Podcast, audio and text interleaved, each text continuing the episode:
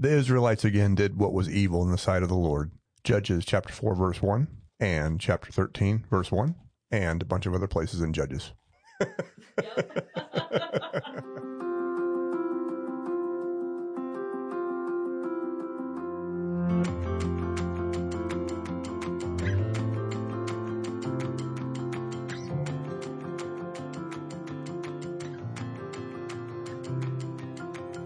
Hey, everybody, I'm Chris Dowd, And I'm Raegan Gilliland. and this is Off Script, podcast where we used to say every week we talked about the previous week's sermon, but that's not what we do anymore. That's not how we roll.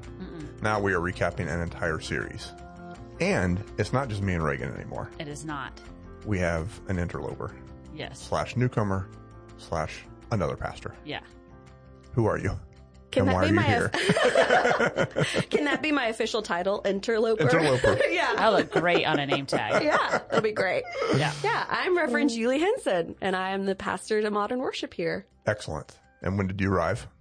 When did I arrive? My spaceship touched down July 2nd of 2023. Excellent. Yeah, And you've known Raegan for a while. a little while, yeah. Apparently, all were in seminary together. We were. We were. And you were talking about how Raegan would bring a backpack or a rolling That's not Suitcase? true. It's I not. apparently class? was spreading a lot of false information. holding Scott's hand and rolling a suitcase Yeah. with their books. I did think she was really nerdy in seminary, and I thought, who is this girl coming to class with her boyfriend? I guess it was her husband. and then I decided she was cool, Yeah. You're welcome. and now she can't get rid of me. right. Mm-hmm. nope. And so, yeah, so that, it's fun that you guys are on staff together now. yep. It's fun for some people. Yes. And it's really fun that we're talking about judges. I know you were very excited about preaching on judges before you came. Oh yes, yes. It was I like uh, one of the highlights, one of the early Mhm. highlights of your time Yeah. here at Christ United. I have learned in my short time on staff that before I say yes to things, I should look at the entire year. so, like when I came on staff and said, Yes, Chris, I would be happy to preach on whatever is already on Yeah. the docket for the year. Mhm. And first up, we've got judges. Well, first step was something more fun. Oh, that's true. We did have top of the charts. That was Right. a blast. Yeah, was that was fun. good. That was a good time. Yeah. But we're not recapping that one. We're recapping judges. And this is the first time. Ashley, when was the last time we did a podcast? All right. So th- this is the first time we've been back together since before Easter, Yeah. which is kind of crazy. Wow. and a lot of stuff's happened since Yes. then, like the end of March, right? Uh huh. Basically. So what's happened in your life, Raegan? Um, let's see. I'm trying to think. I feel like I had a really boring summer. Is that so lame? Um, Well, you went to Kansas for your vacation. Okay. So You know what? Ipso facto. My fun week I spent in Kansas. in Kansas. driving across the it was amazing. no, you saw uh, family. That was Saw good. family. Uh, my daughter had her first season of softball. Excellent. and she's amazing. And um, I guess Morgan would have turned one Okay, that's a big right milestone, after yeah. before we, like after we stopped recording for the for the season. And then Is that a third child thing that you can't remember the third one's birthday? oh no, I remember my mom didn't. But It's it's Oh. Jude who gets the shaft. You just look at his Ah. pictures and tell that. Yeah. Sweet. today's his birthday. It's his It is his birthday. Wait, what? today. Yeah. Yeah. Today's Jude's birthday. Uh huh. Holy cow! See, you did How it. many? How many years? Four. He's four. Yeah. Excellent. But he has yet to have a party, so he is a middle child. Uh-huh. Bum, bum, ba-dum. Sorry. Yep. Uh, but no, it was a good summer, and I'm trying to think. Well, can I humble brag what I've done since our last podcast? Yeah. So we went, we had Easter, which was great. Mhm. And then a week later, we went to Greece on a church trip for 10 days. That was amazing. And then I went to Alaska for our family's vacation for a week. That was amazing. And then I went uh, hiking with Max in my, my oldest son in Philmont for 11 days, 10 nights. Hiking, yeah, hiking. Ashley just said she feels like hiking is not a good term. Yeah, it was pretty intense, but it was ama- it was awesome. Like a, you know, one of those lifetime memories. Yeah, it was not glamping. It Oh, was no, not even no, no. camping. You mainly were hiking and sleeping on the floor Uh, yeah, And not showering. and not showering. correct. All those things, very correct. Yeah. That would be memorable. It was awesome. Yeah, Yeah, yeah. I could, so we could do a whole podcast about that yeah, we yeah. should someday. And then, but you also went on vacation in between churches. So you yeah. came from where? And- yeah. So I came from Rockwall and uh, then took a couple of weeks off. And my uh, parents live in Colorado, at the very nice. southern part of Colorado, in uh, right outside of Antonito. And so we went and spent almost ten days with them uh, in beautiful Colorado. It it 70, highs of 70. And my son James just loves to be outside. And so he could literally just live outside with his excavators and rocks. And um, we went not hiking. We, we take a thing called a gator, uh-huh. you know, that's like a golf, yeah. golf cart, but more of like a four wheeler. Like right. yeah. yeah. Took our gator up in the mountains and saw some sights. Wait a minute. They don't talk like that in Colorado. No, but they do in East Texas, Ah, which is where most of them came from to Okay, got it, Colorado. got So we found the promised land. Julie's from Lindale. I'm Lindale. from Lindale, Texas. Yeah. Awesome. Yeah. So who's driving this boat? Is that going to be you? I you, think I think I am. So I get to interview since you both were the blessed ones that got to preach on the book of Judges. And just dive So deep blessed. into that. Now, wait, wait, let's clarify. We weren't really preaching on the book of Judges so much as a couple of characters Yes, from the book of Judges, correct. right?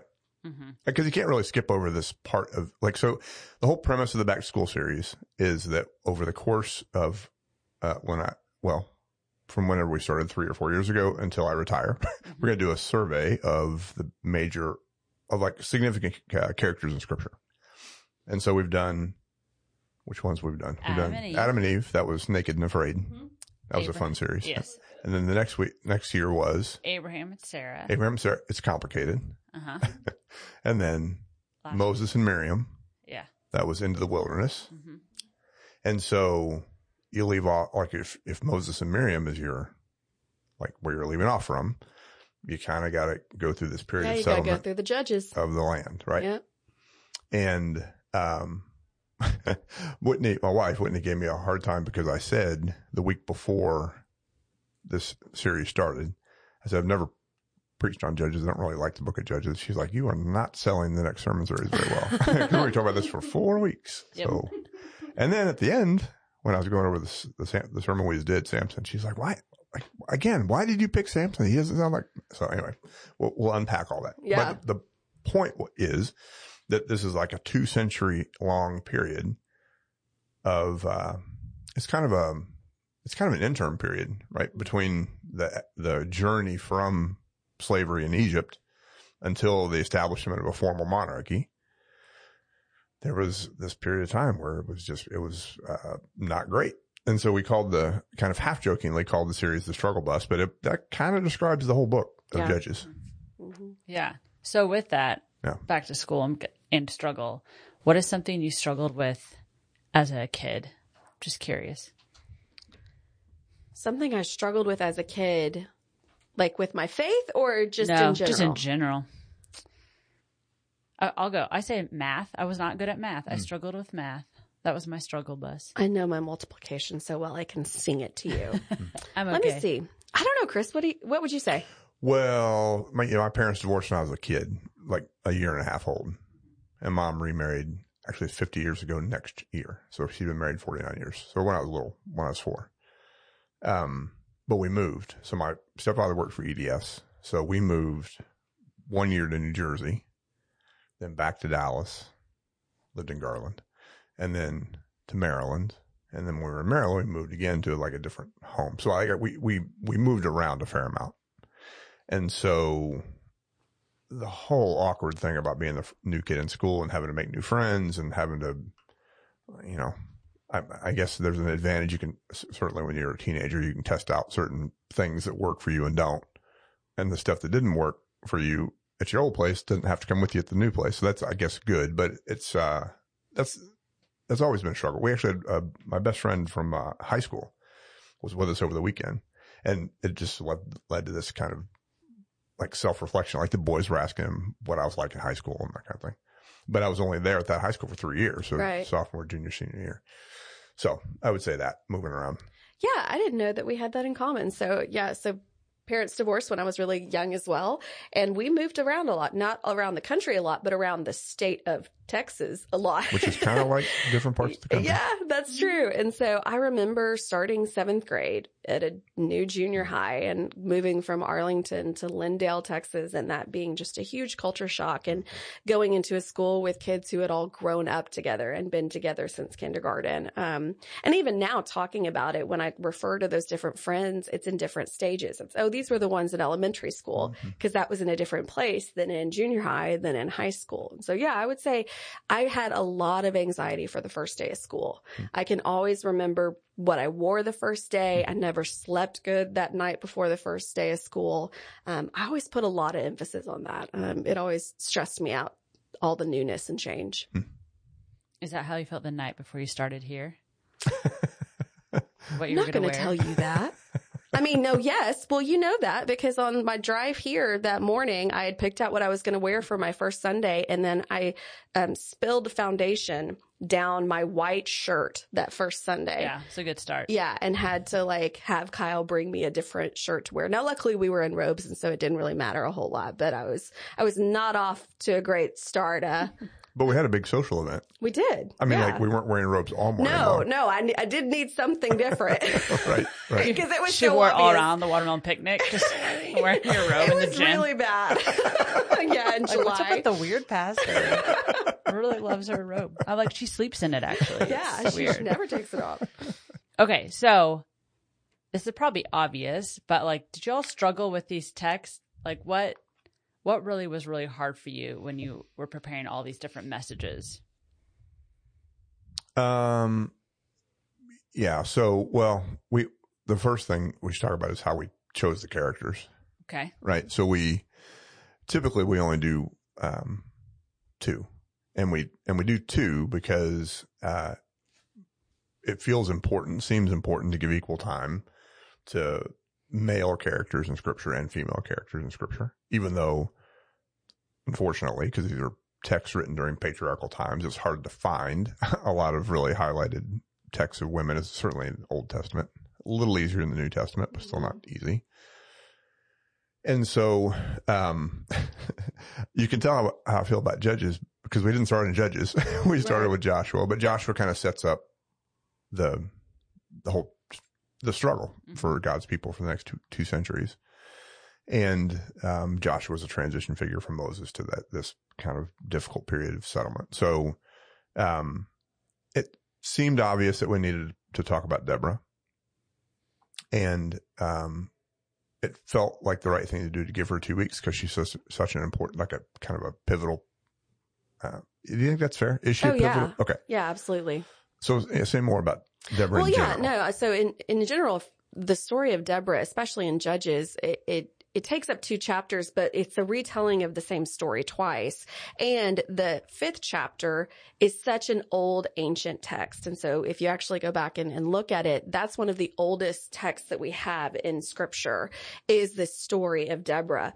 Not to mention she's the only female judge. She is named as a judge before we are told of anything she has done to become a judge. Mm-hmm. We're not really told anything of why why a woman is a judge.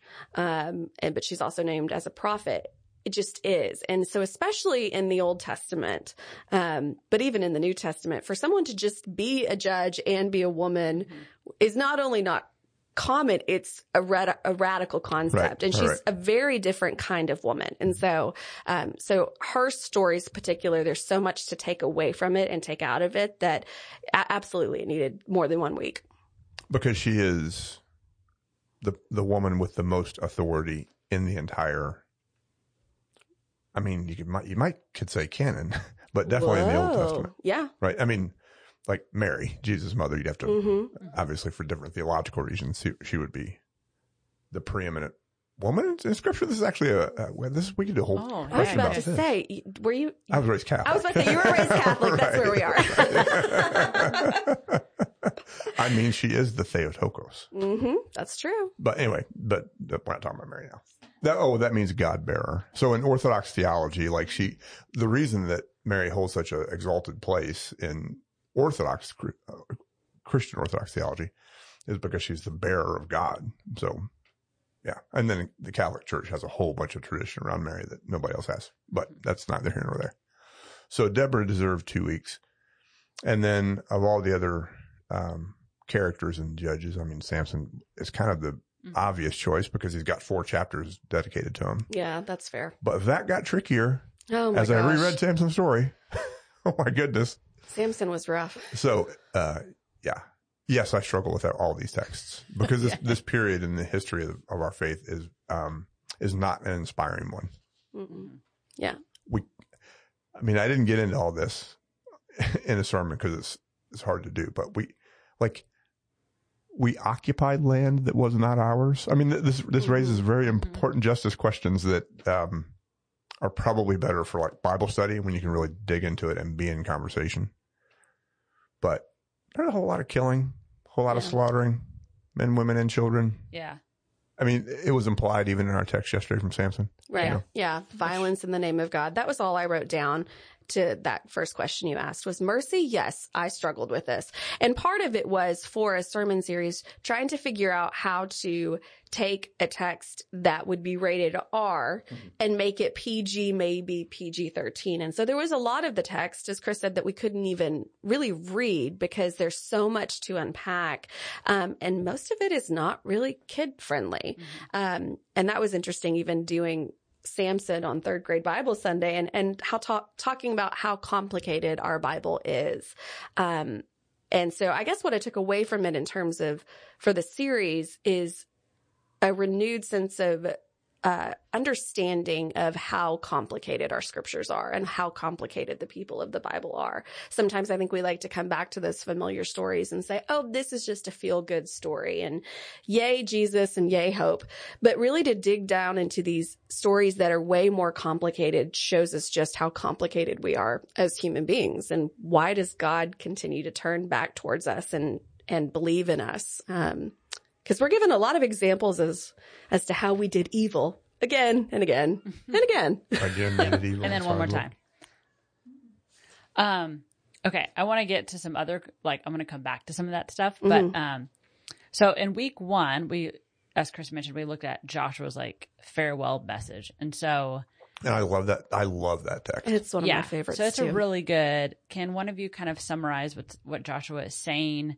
Um, and then Julie, you talked about covenant, and I think it goes along with like everyone worships something. So, which of which of you wants to take that? Well, so I think what's interesting, one of the things about that's interesting about that text is it, it probably has a fair amount of later influence Mhm. that a later editor added into it. Okay. I don't have any question in my mind that Joshua got everybody together and said, look, y'all, you're a bunch of yahoos Mhm. and you're, I'm about to go and I'm your last connection to Moses and you, we've really struggled to stay faithful and we have now for 20 years. Um, and if you still struggle with that, it's going to go poorly. hmm And if you, if you are faithful, then it'll go better for you. Like in general, that's a good life message. Mhm. The tricky thing is the context, right? Because he's talking about war. you know, it's going to go well. You're going to dominate your enemies. Like, uh, so there's some complicated stuff there. Yeah. I, I tried, I you know, obviously didn't focus on any of that, but I, but his fundamental message is the same as Moses' fundamental farewell message, which is, uh, to choose life, basically. That's what, the way Moses puts it. And, and the way Joshua puts it is choose this day whom you will serve. Um, and what I love about that is he's saying choose this day because tomorrow you have to make the same choice. And the day Mhm. after that, you have to make the same choice. And it's very easy to tomorrow make a different choice. And when you don't choose God, then your life is worse. I mean, that's just a, that's a great, that's an easy thing to preach in my opinion. Yeah, absolutely. Well, and so that's from there, I took that idea of the choice and talked about covenant and commitment and the difference between that and a contract. I think we live in this culture that mm. tells us that everything is transactional. And so I don't need to give you or I don't owe you anything unless you have done something for me. And that's not the covenant that God made with us. And that's not the covenant that we're called to make with our community and with one another. And so how do we make a better commitment both to our faith and to God and to each other than one that is just simply transactional. And I think it goes back to that choose every single day to follow Christ. Choose at the beginning of the day, at the end of the day. It's not a one time, um, type of answer or question that you're asking yourself. It's something that you have to go back to over and over again. And with the start of the school year, I thought that that was a great way for us to focus. I never did the New Year's resolutions. I always did them at the start of school. I made my goals and I had my things that I wanted to achieve and the tasks that I wanted to do. I don't know if that was just the school nerd in me, but I thought that it might be a good time, even just as followers of Christ, like what can we do to recommit once again um, to our faith. Okay. Um. Okay. So the judges is is this cycle over and over again where like we're good and then we do evil and we turn away. So how do you see that playing out in today's world? Either like, I mean, that's the human cycle. Um, it's the human mhm. condition. okay. So and the thing about judges, judges is, is- it's just writ large. Because in a time when they, when our faith ancestors believed that, um, uh, mercy and grace and guilt and innocence were at the, at the macro level as opposed to the individual level, then it, then when we're a bunch of yahoos, the Philistines conquer us. And when we get it together, then we beat the Philistines. I mean, when you actually read the text, it doesn't really play out that way.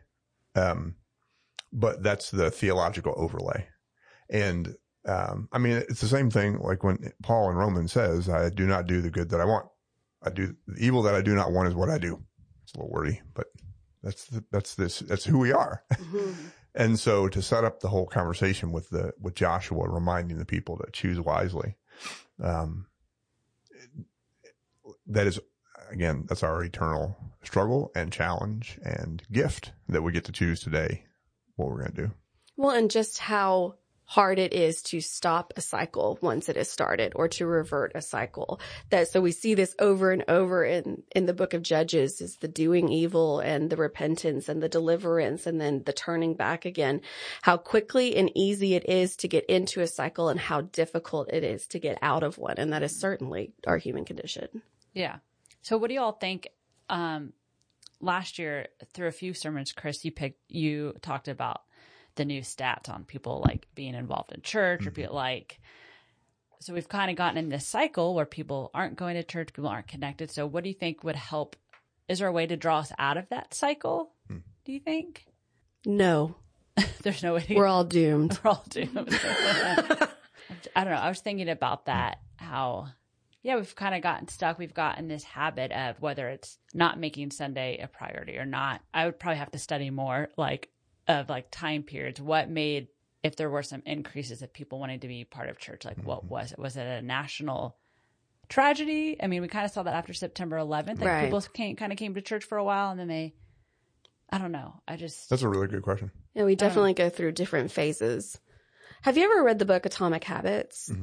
I was trying to remember how many times does it take to do something before it com- becomes a oh, habit? gosh. Is it? I don't remember. You know about the James Clear? book, Yeah, Um, I wanted to say it was like three weeks. This for some reason, maybe Trinitarian three sticks in my head, and I can't remember if it was three days or three Yeah. weeks.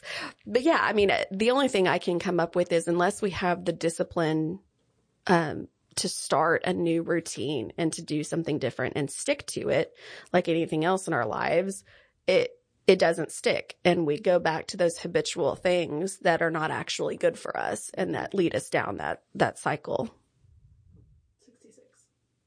66. 66. Okay, so you have to do something 66 times before it becomes a habit. 66 days. 66 days. 66 days. Oh, there you go. Okay. So put that in church lingo. You need to come to church 66 weeks in a row. No wonder we don't commit to anything. yeah. How long, how long do you think it takes the average millennial family hmm to be in church 66 times on a, for worship? I'm talking about. Oh my gosh. How long do you think that is? three years? Until they hit that I'd say number. about 3 Mhm. years. Yeah, if they're Probably coming about years. 50% of a year. Like if you came every Well- ever sun every other Sunday. But yeah, but most aren't. Most it's like right. one and Sunday one a it- month. yeah, if it's 25%, Then it'd be Once like a five and a month. half years Five and a Mm-hmm. half years. for it to become a deeply ingrained habit. All right, I guess I have work to do. step it up. okay. Um, okay. So we're gonna talk about Deborah again. So what made Deborah such a good leader? And we already kind of talked about this, how she was the only she was the only female judge listed, correct? Mhm. Okay. Um. So yeah, what made her such a good leader?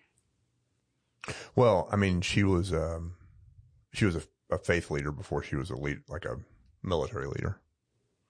So that she was already trusted. Uh, Well, so there's two different versions of her story. The older story is the fifth chapter, which is poetry Mhm. and almost impossible to read in some places. And then the the more recent, the la- the later account is the uh, narrative account in chapter four. Yeah. which uh, has different details than the poem in the following chapter. But the narrative version tells us that she was a, a prophetess, um, like someone who whose wisdom was trusted because it had a connection to the divine, is the way I would explain that. So she was already known to have a connection with God, and so people already there there was a trust that had been built up over time, according to the prose account, chapter 4 and um, so that helped. And then when she she told Barak, it looks like Barak, but it's pronounced Barak, and I looked that up because I wanted I would You did. It's look true. up all those words, and there are a lot of words in chapter four. um, she chose him, but she wasn't intimidated by him, and she said, "You're gonna do all the work, but a woman's gonna get the glory." And she wasn't talking about herself. yeah, she wasn't even talking about her. Um, that's pretty bold. Yeah. Yeah. And then when he said, "Fine, I'll do it, but you got to come with me," she's like, "Oh, I'll be there. I'll come with you." Mhm. So that's pretty, pretty courageous. Mhm. Um, so when you take the wisdom, you take the boldness, you take the courage, uh, you take her. Con- I mean, ba- all rooted in her connection to God. I think that's what what made her such a great leader. And Samson was none of those things. Right. I mean, he was courageous. I should I should give him that. Or strong, physically strong. Was he courageous at times? Maybe. Yeah. I mean, he killed that lion just for no reason. That's pretty cool. Lion looked at him wrong. Kind of Yeah. cool. But anyway, so Deborah, that I, I, to me, that's what in the prose account we learn makes her um, such a trusted person. Isn't there some translations too that say that uh, when they're talking about Deborah, I believe in chapter four, that one of the translations, either of her name or of that second part of her name, that means a fiery woman? Yeah. Yeah. so, uh, yes, wife of Lapidoth. Yes. That phrase, like a lot of Hebrew, doesn't make any sense. Right. And so it could also mean fiery woman, but her name also means bee, right? Right. Like a bee Yeah, that yeah, yeah. could sting you. There's, a Yeah. lot, there's a lot going on with her. Well, and I think that's so fascinating about Deborah is nowhere in the narrative in either chapter is she described as nurturing.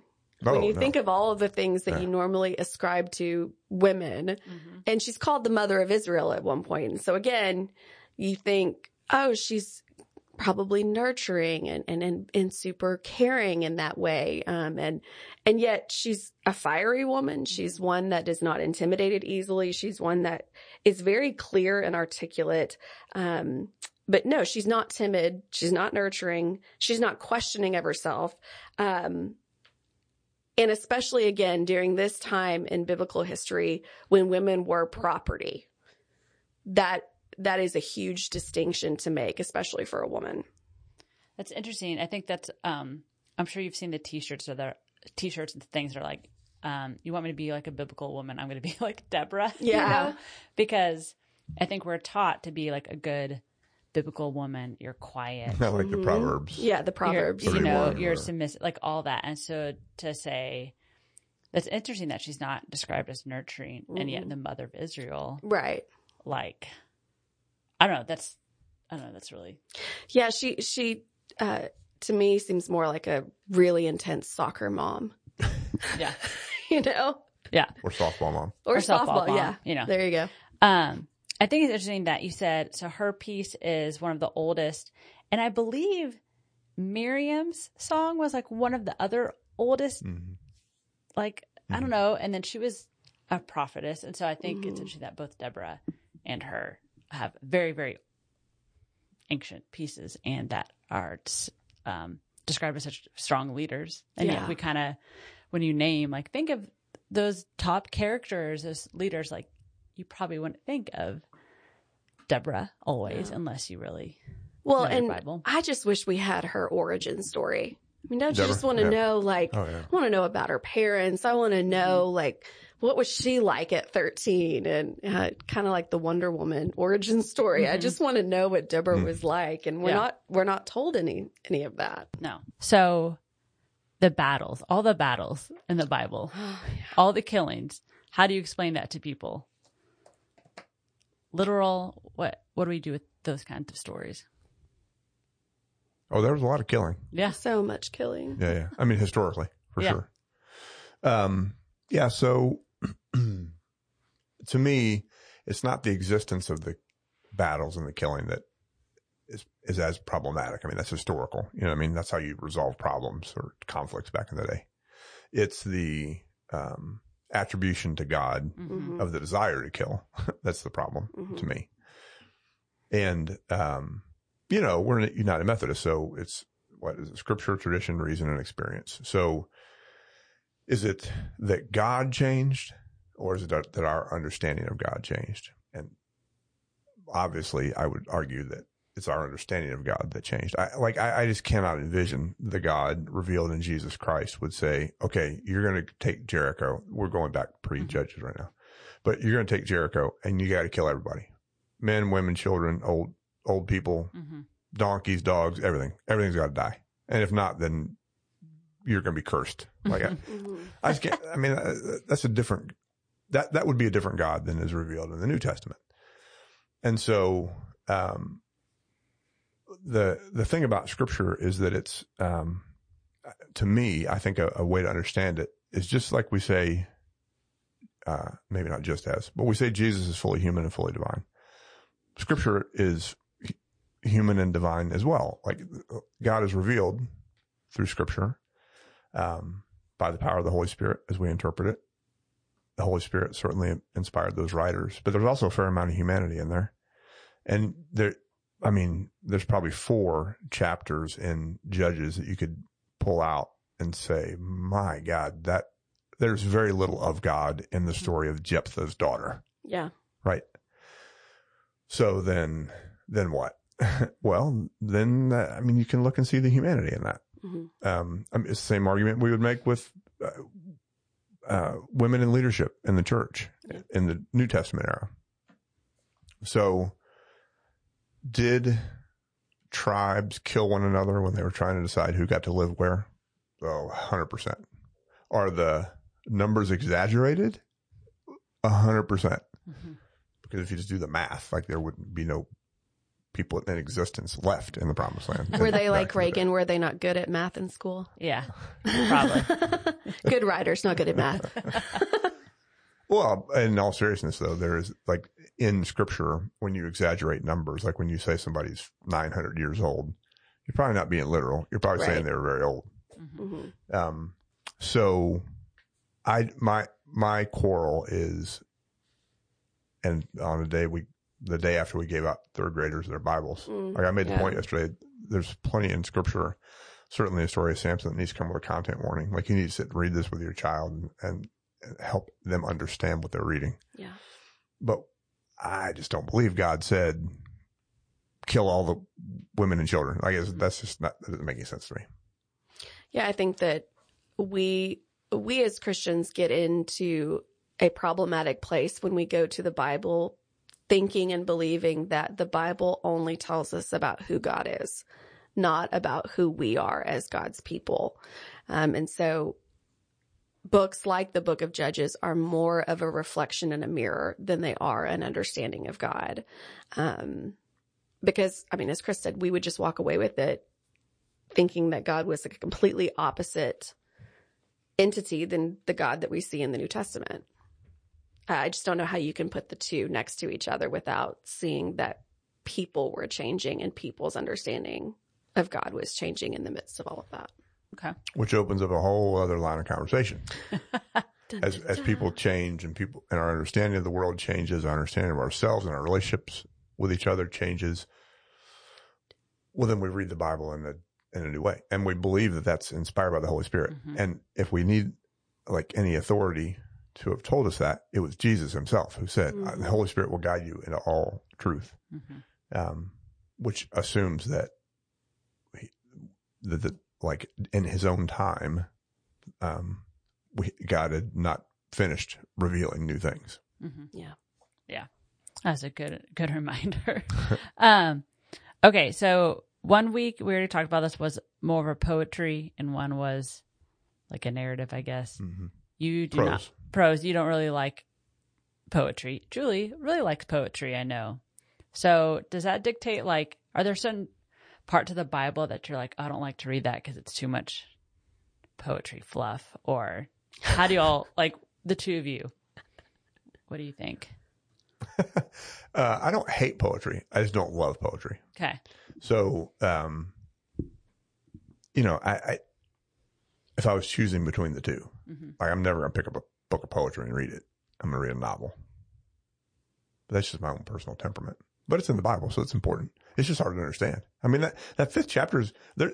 My, my, my Bible commentary said this is a class, this is a masterpiece of ancient literature. It Now, is. now you can't understand half of it. I'm like, uh, yeah, there you go. That's, that's, that's poetry. That's exactly a great definition of poetry, Mr. Commentary Writer. Yeah. Yeah, I can say my favorite book in the Bible is definitely not like Deuteronomy that, you know, just goes through favorite. all the different all the different rules. I mean, I think the more um uh, the more you spend time on one particular verse or one particular way of saying something, um it just, I think it hits your ears a little different. And so, uh, I like to do, uh, sort of the Lectio Divina style of, of, uh, of devotional where you read the scripture and I like to pick out scriptures that are often more poetic or seen as poetry because there's different words that will jump out on off the page for me. So I'd say probably Psalms is my favorite. Um, Okay. there's a lot there, but um Now, if we need a tiebreaker, though, Jesus spoken um, stories, not poetries. Oh. it's not Uh-oh. Jesus didn't speak in poetry. So Therefore, Therefore. therefore it Prose is, is it better. is below. Um, I do love the Psalms, but it's um, I don't know. It's the old poetry, like uh, the prophets. My God, there's so much po- like Yeah. prophetic poetry there that I'm like, y'all just need to come out and say it. So stop, Okay, but Jesus stop doing quotes this, stop them. doing this, stop doing this. So if Jesus quotes the prophets, in, in the context of you know parables and narratives. So that's fair. But so if Jesus quotes poetry, can we say that Jesus was it poet? liked poetry? I think we can say Jesus felt the same ways of poetry about poetry as I do. Oh, okay. Wow, strong opinion. There you go. And then there's the rest of it that just makes no sense. You're not even going to get that. So here's the part. Yeah. Here's the relevant part. Here's the relevant Exactly. part. I do the think main it's, idea. Yeah, I do think it's funny that your Bible did say like it's such a classic, but like hard done. Like It, it, literally, I was reading, I, I was quoting from the Harper Collins Bible commentary it's with its poetic images and its creative language and something else, something else, something else. It's a mm-hmm. masterpiece, truly a masterpiece. yeah, Now, you that's can't how understand half of it, Right. but it's a literary masterpiece. that's how I feel like a lot of movies like at Academy Awards time that Oh, I'm like Listen, I'm like, does anyone actually like this No. movie, or they're just saying, "Oh, it was Exactly. the best." exactly. That's how I feel about Wes Anderson movies. I hate. Oh, Oh, yeah. I don't get it. mic drop. I nice. don't. I know. I'm sorry, Ashley's Ashley. going to run us out of I the don't room. like. She's like, get out of my booth. But there are things that people. I'm like, does anyone actually like that, or like certain,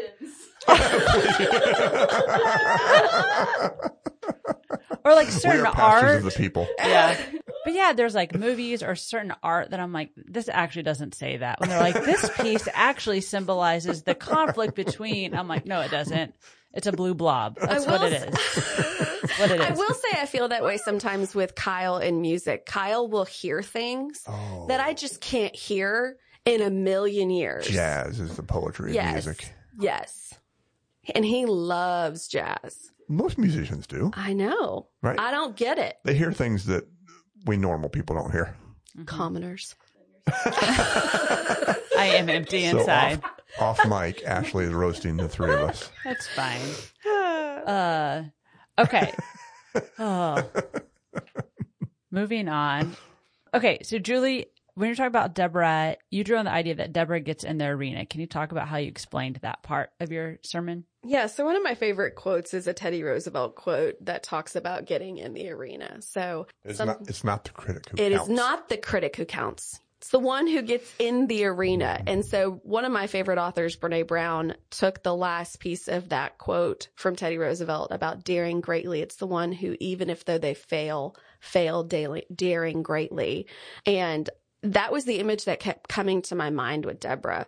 When Barak, when she tells Barak to go to this battle and he looks back at her and says, well, I'm not going unless you go. She had all the reason in the world to say, well, that's not my job. Right. Exactly. You're And- the general. You get out right. there. You do what I have told you to do. Go on right ahead.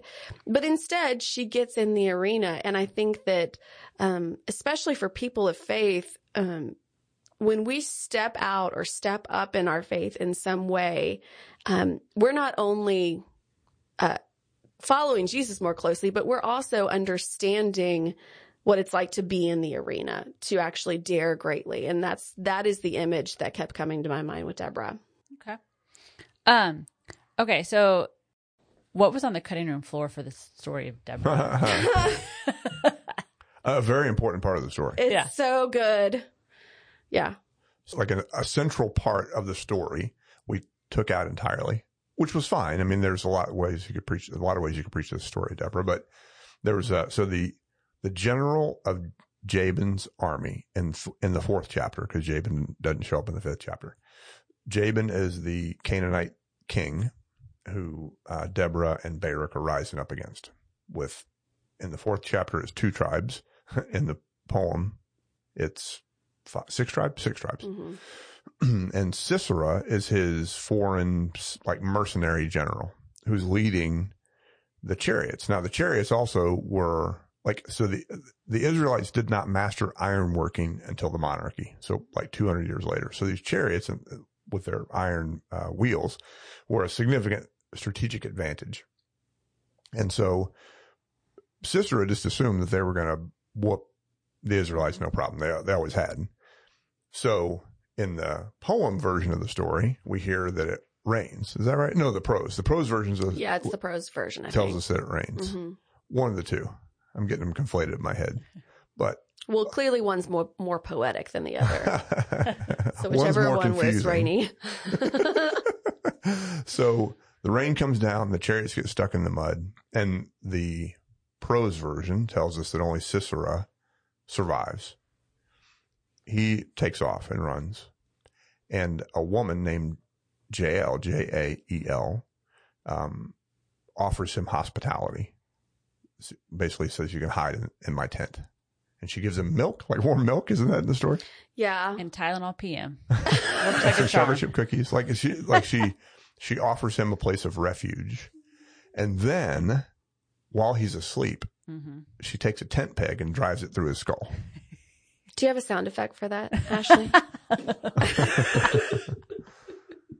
Now, I think the most beautiful part of the poem is the description of Sisera's mother, hmm um, waiting for him to come home. Because to me, that humanizes the experience of war. Like, yes, he's a bad guy. Yes, he's the hmm general of the bad guys. Yes, he's killed a lot of Israelites, but he is somebody's son. hmm We, but we left all that out because Yeah. it's really hard to, like, we're a family program is what I keep Mhm. saying in the Yeah. sanctuary. For the same reason we took out a whole bunch of Samson stuff. hmm And by the way, Samson, I, with the first, we, I was going to do the Phil, him defeating the Philistines, which is kind of what, what his thing is. But there was not a whole lot of theology in that Philistine thing. Also, he didn't do it because he loves God. Did it because he was mad at him. Yeah. Yeah. At the end of that, that particular scripture, he says, um, I'm thirsty. Are you now going to let me die by being thirsty? God, give me something to drink. It, it, it, it's just very entitled. I mean, there's, there's no sort of glory be to God for this victory. No. It is, um, I want some water now. Yeah. So let's talk about Samson. I think if you were to like survey people that um grew up in the church, I feel like Samson was just always like, oh yeah, he was the hero, He's a big friendly guy. Yeah. right? Oh my gosh. Yes. Like he was the fun, like just super, like you said, kind of like superhero. He's like a superhero. Uh, What's the guy's name in Moana? yeah. Yeah, exactly. Yes, Yeah. great. Uh, you're welcome. What can I say except you're welcome? Is that not Maui? Maui. There Maui. you go. There it is. Yeah. Nice. Um, but yeah, that's how you feel like, and then you read Or and like you. Hercules. Hercules. Yes. Mhm. Yeah. Wait, and I different always movie. knew like this, the story with Delilah was a little, which we can talk about, was a little, but like I still was like, oh yeah, Samson was someone you wanted to like be like, and then you reread it, and you're like, oh no. so No, I mean that's the point I made yesterday in the sermon. Why do our of all the there are more than three thousand characters in the Old Testament, Mhm. and I get it. He's strong. He has great hair, Mhm. and he's powerful or whatever. Yeah, But that's the guy we're going to highlight with our kids. Mhm. yeah. So Well, let's- and I think that we talk about Samson so much more than we talk about Deborah. oh, for sure. I don't remember. I, I didn't have any memories of the story of Deborah as a child, but I have.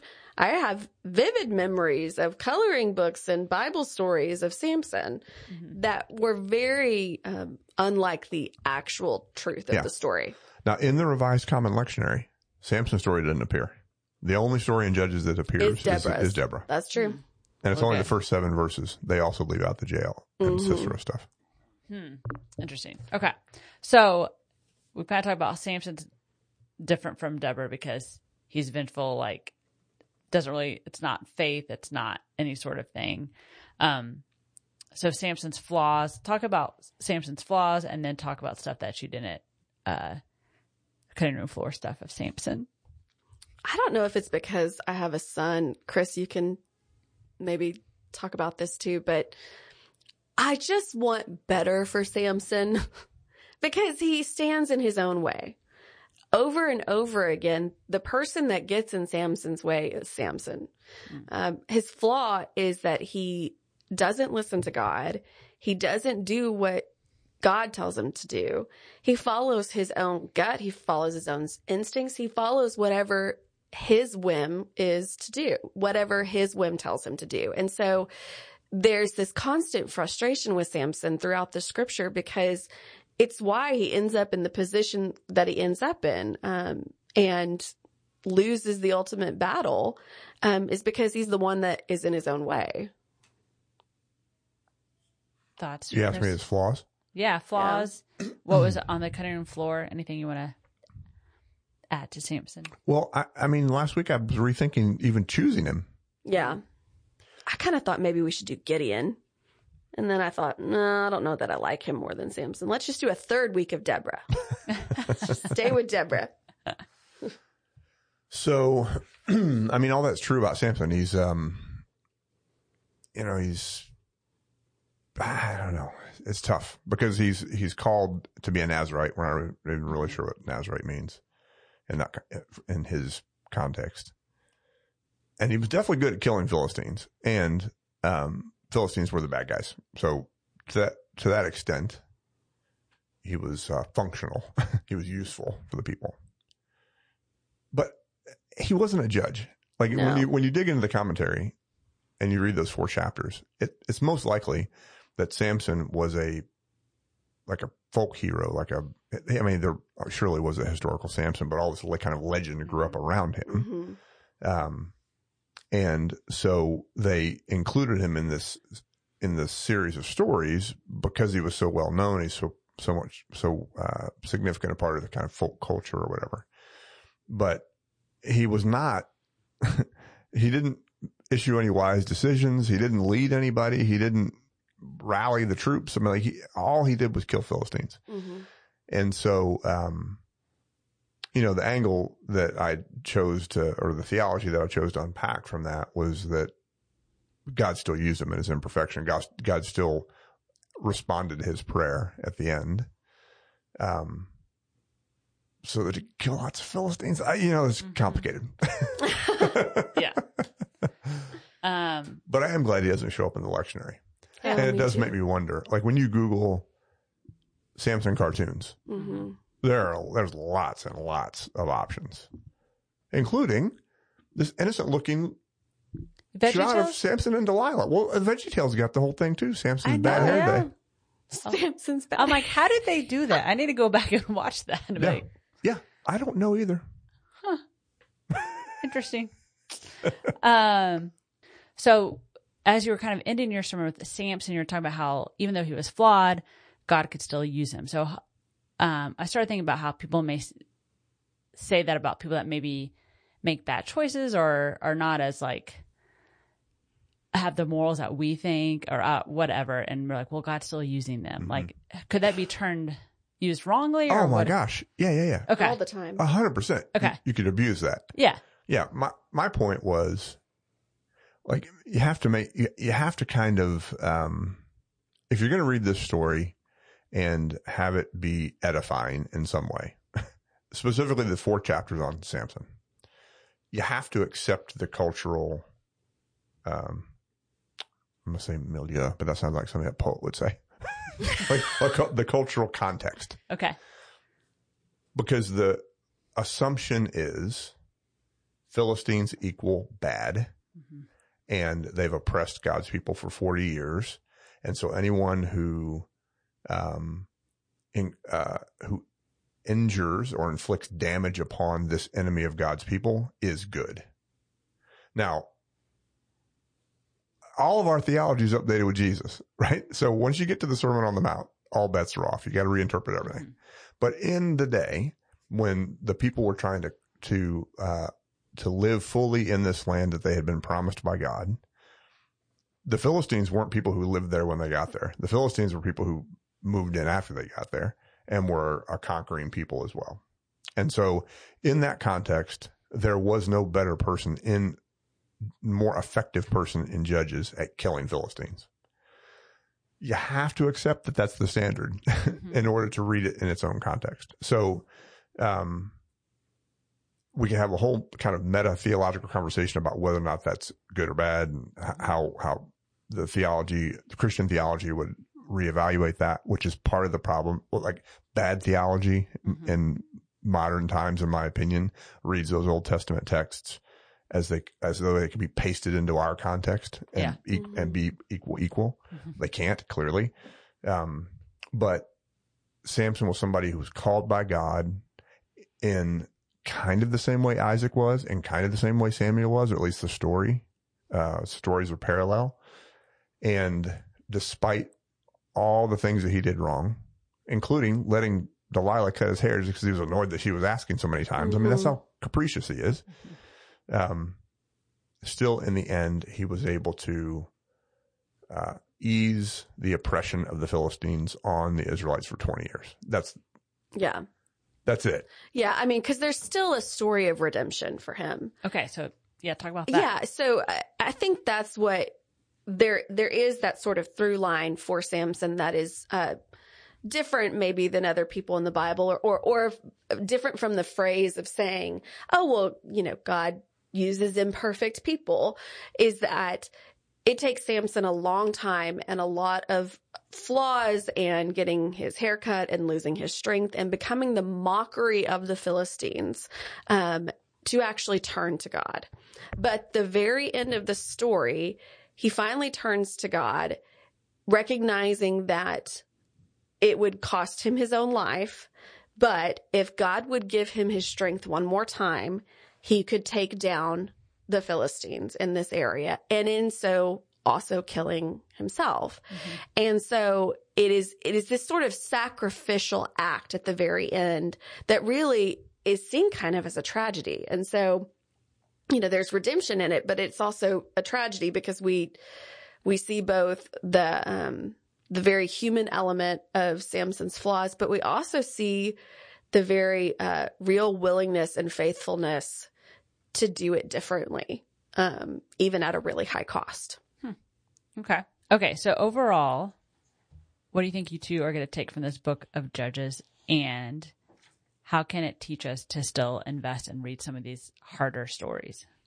Well, I've already cut the pages out of my Bible. Was I not supposed to do Just that? ripped them out. Whoops. Don't need those. So I came into this series, I'll, I'll be honest, a little bit cocky because I took a class in seminary that was just on the book of Judges. I was like, oh yeah, I, uh, Roy Heller, uh, Dr. Heller, uh, did a book of Judges class and, um, and so I, I thought, oh, I know about Judges. I know, I know how I'm going to do this.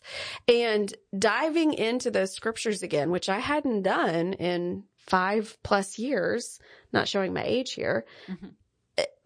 Helped me to remember why it's important to deal with texts that are complicated and that are hard. Um, I think oftentimes we would rather avoid the things that are hard. We would rather avoid the conversations that are hard. We would rather avoid the topics that are hard. Um, and so even, even our human nature tells us just to sort of avoid that sort of stuff, just to either flee away from it or freeze or just completely ignore it altogether. Um, but what we get when we dig into those really hard topics and go to those difficult places is a much richer faith, a better understanding of ourselves, and a better understanding of who God is. Um, I often said when I was in seminary that I thought I was going to go to seminary to get all of my questions answered. And it was like an ever growing circle. I just had more questions when I left. But I also felt like my faith was much richer when I left as well. And so the questions aren't something that we should avoid or run from because they're hard. It's actually something we should dive into deeper because it's difficult and God calls us to that that complicated nature and to that seeking. Okay. Chris, what about you? Yeah, man, that's a good way to put. That's a good way to. I put a ball on the on the series. I mean, um, I to me, I I ended with a strong emphasis on spirituality and perfection because it's been such an important part of my own journey. Um, and I think like this 200 year period of struggle is uh different than later in some ways. But then when we get into the kings, when we get into the monarchy, um, I mean, a lot of familiar. Mhm. I mean, it, yes, exactly. It, it kind of, the similar patterns show up and similar imperfections in, uh, royal, quote unquote, royal leaders show up and the consistent, like one, one thing is consistent and that is that faith in God is life giving Mhm. and lack of it is extremely pro- problematic and can show up in a, in a lot of different ways. Um, I do not feel differently about the book of Judges than when we started. and I, you know, I appreciate the importance of Deborah. Um, those two chapters don't give us a whole lot. Um, and I, uh, Julie and I joked all month long, like, this is a good, one and done on this text, one and done on this text, one and done on this text. Uh, and I still kind of feel that way about it. I mean, I, but I'm glad that we had a chance to, to highlight, um, in, in Deborah's case and Joshua's case, important characters. In Samson's case, memorable characters who challenge us to, to think more deeply about God, about our, our relationship with God, about our relationships with each other. Yeah. All right, so we're not going to repeat judges for like Advent or somehow. No. I mean, if you really want to, you can go for it, Raegan. Okay. All right. So what's coming up? What's Um, next? So what's next is we have our 50th anniversary celebration. Yeah, it's gonna be fun. Woohoo! So yesterday, today, and forever. So it'll be a great three week series. Um, we've got um specific music that was Yeah, yeah, composed, premiering, commissioned, world premiering. premieres. Yeah. Um, we've got the bishop preaching at the end, and all of our founding pastors, which I've been joking about, is like having all the living presidents in the same room. so, um, And we'll, and we'll all take different cars to get here. Yep. Um, and uh, no, it's going to be a great month of Yeah. celebration. It will. Uh, it's going to be uh, looking back on our history and then just getting excited about our future. So it's going to be a really good month. Fantastic. All right, Julie, welcome. Thanks. Really glad to have you. And uh, appreciate you guys listening. And we'll be back in a few weeks with another edition of Off Script. God bless you. Thanks for joining us for this episode of Off Script. It was hosted by Reverend Chris Dowd and Reverend Raegan Gilliland. Produced by Ashley Danner as a part of the Christ United Podcast Ministries. You can visit cumc.com backslash podcasts in order to see all of the series we have available. Like, subscribe, and follow us so that you don't miss a single episode. Thank you for supporting us. Have a great week.